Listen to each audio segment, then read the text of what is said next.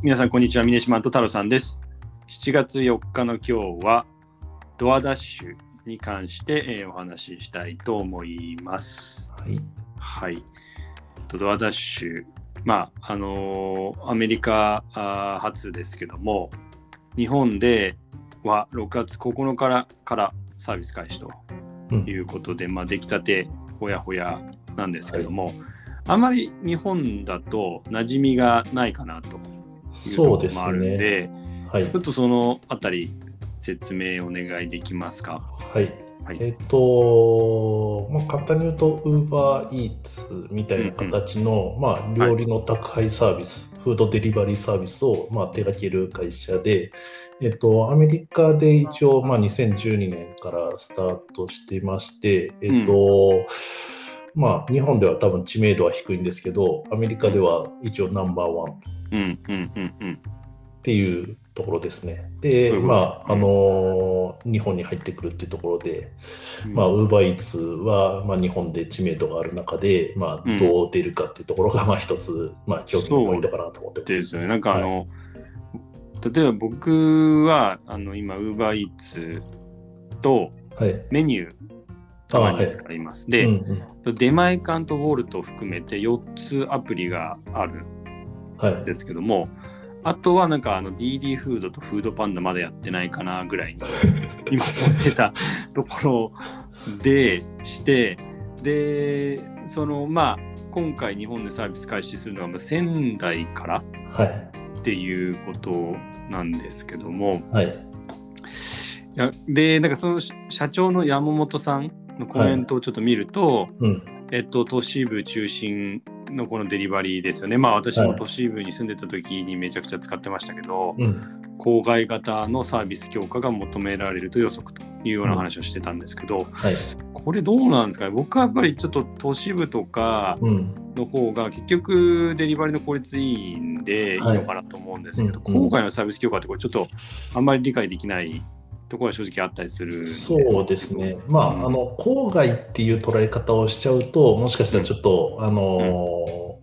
効率が悪いとかっていう風なネガティブな話になるのかなと思うんですけど、多分彼らが狙ってるところは、都市部が、競争が激しすぎるんで、競争の少ないところでマーケットを取って、それで、結果的に都市部も含めてマーケットを取りたいっていうのが、彼らの戦略です。で、実際に、アメリカで今、3000以上の、都市で展開してて、で、Uber でだいたい500ぐらいって言われてるんですけど、その大きな、買った要因の中で言うと、小さな都市部も含めたところで、マーケットシェアをしっかり取ったことによって結果的に、シェアがナンバーワンになったっていうのが、状況なんで、多分それを、コピペした形で日本でも展開したいのかなっていうのを、私は考えてます。そうなんですね。地方都市からで強くなってからだんだんそうですね、いわゆる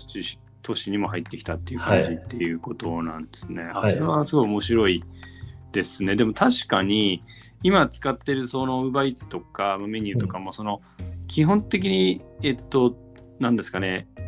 使うトリガーになったりするのキャンペーンだったりするんで、キャンペーンがあるときは集中的に使うんだけど、ちょっと時間が空くと使わなくなったりするっていうところがあって、さらに競争がかなり激化してるっていう、のは使う側からもすごく分かるんで、そういう意味では面白い戦略ですよね。実際にこの手の、料理の宅配サービス、フードデリバリーで、日本で、成功してるからって言って海外で買ったりとか、海外で成功してるからって言って日本で勝つっていうモデルってあんまり成り立たないんですね。なんでかっていうと、結局、プレイヤーが、ユーザー、あとレストラン、あと、宅配員、この3人のプレイヤーが全員ローカルプレイヤーなんですよ。なんで結局はそのローカルでどんだけ認知を上げて使ってくれる状況になるかっていうのがキーなんで、どっかで買ってるからって言って、それが、リプレイスできるっていうのは保証されてないんですよね。そういうことなんですね、はい、東京で強いから仙台で強いわけじゃないって、はい、そういうことですね。ことなんですね。はい、ああ、なるほどなるほど。なんで、ナンバーワンになれるところで、はい、ナンバーワンになって、それを、ナンバーワンをいっぱい作ることによって結果的にその、まあ、国のマーケットを取りたいっていうのが彼らの、まあ、思い描くところなのかなと思ってます。そういうことで、そういう意味では田口さんから見ると結構この戦略は割と正気あるかもしれないという感じ。はい、ただ多分なんていうんですかね。他の会社全員同じこと考えてるんで日本みたいにちっちゃい、まあ、国土のところで考えると、はい、あまりちょっとそれはもうすでに仙台であっても多分いろんなプレイヤーが進出しちゃってるんで、はい、あまりそういう話にはならないのかなと思ってます。そういうことですね。ただ比較的、まあ、攻めやすいという意味では地方っていうところはいいかなと思ってますっていうことですね。はい。ちなみになんかICT 総研ってところが、はい、今年2月に実施したアンケートではその利用者の順位としては出前館が最も多かった、うん、2位が Uber Eats で、はい、まあ、ここはまあこの2つは変わらない、うん、でその次に行くのはドミノピザ、はい、でその次ピザハットでその次ピザって感じなんで、はい、普通に今までのこのピザのデリバリーっていうのがあってからの楽天デリバリー、うん、D デリバリーメニューとかフードパンダみたいな感じなんで、はいはいはい、まあもうこの出前館と Uber Eats かピザ系かみたいな感じに分かれてるのかなっていう感じになってきてますけど、はいはい、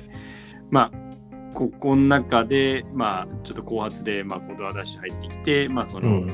仙台をまず中心にこうしっかり抑えていけるかどうかっていうことですよね。うん、そうですね。まあ、ただ正直僕は難しいんじゃないかなと思ってます。なるほど、そういうことですね。はい、まあ、先ほどの理由が一つなんですけど、はい、まあただ違いを出そうと思うと若干ちょっと違いの出せるところはあるかなと思ってて、うん、はいはいはい、彼らがちょっとアメリカでやってることなんですけど、自社運営の、まあ、コンビニであったりとか、あと自社運営の、バーチャルレストラン、まあ、ゴーストレストランと言われる、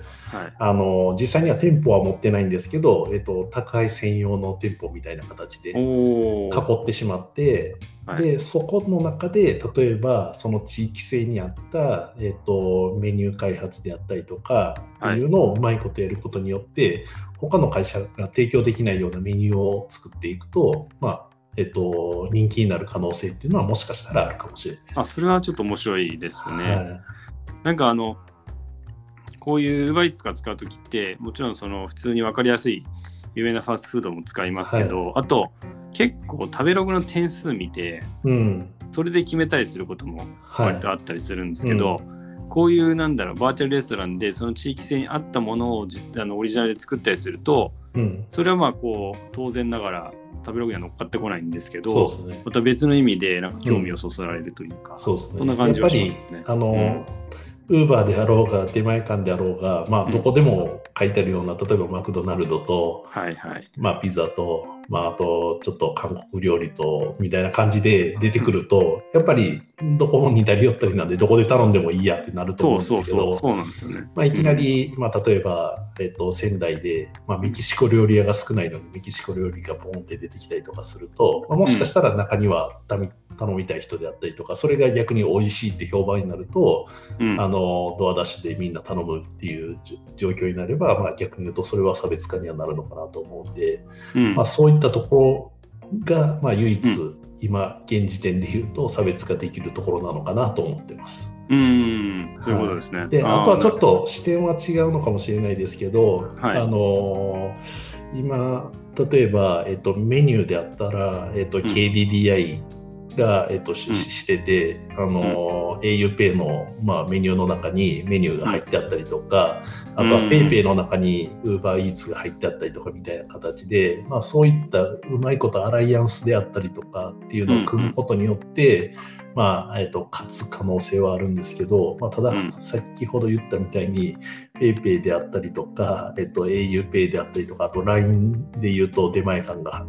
提携してたりとかするんで、ほぼほぼなんかそういうメインどころは抑えられてるっていう中で言うと、なかなか組み先がなかったりとかするっていうところは一つ苦戦する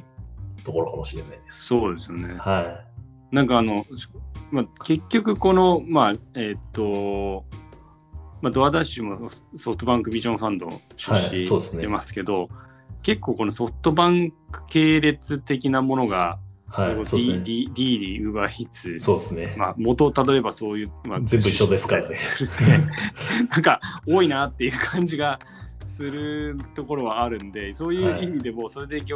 もうすでにこう、LINE と出前館とか、Uber Eats と PayPay みたいな話になっちゃうと、はい、なかなか確かにそういう意味では難しいのかなっていう感じはしますよね。うん、はい、はい。なるほど。あと、唯一ちょっと違うところで言うと、ドアダッシュがなんか受けてるところが、なんか登録料が安かったりとか、なんかサービス開始時の、手数料がちょっと割り引かれたりみたいな形で、ユーザー側じゃなくて実際にレストラン側とか、そういった配達員側の、協力プレイヤーたちへの、還元っていうところで、うまいことをその地域経済を活性化するっていうのが彼らの、目標みたいな形で会社で持っているコーポレートアイデンティティみたいな形なんで、そこら辺をうまいことを、使って、出店者数であったりとか、デリバリーの、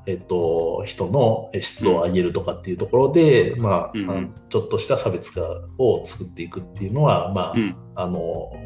要素としてはちょっと少ないかもしれないですけど、唯一あるところかなと思ってます。そういうことですね。はい、は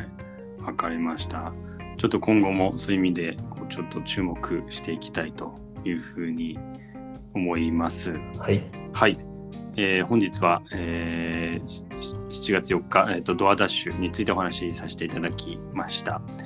明日以降もですね、配信を続けていきますので、ぜひ聞いていただければ幸いです。それではまた明日。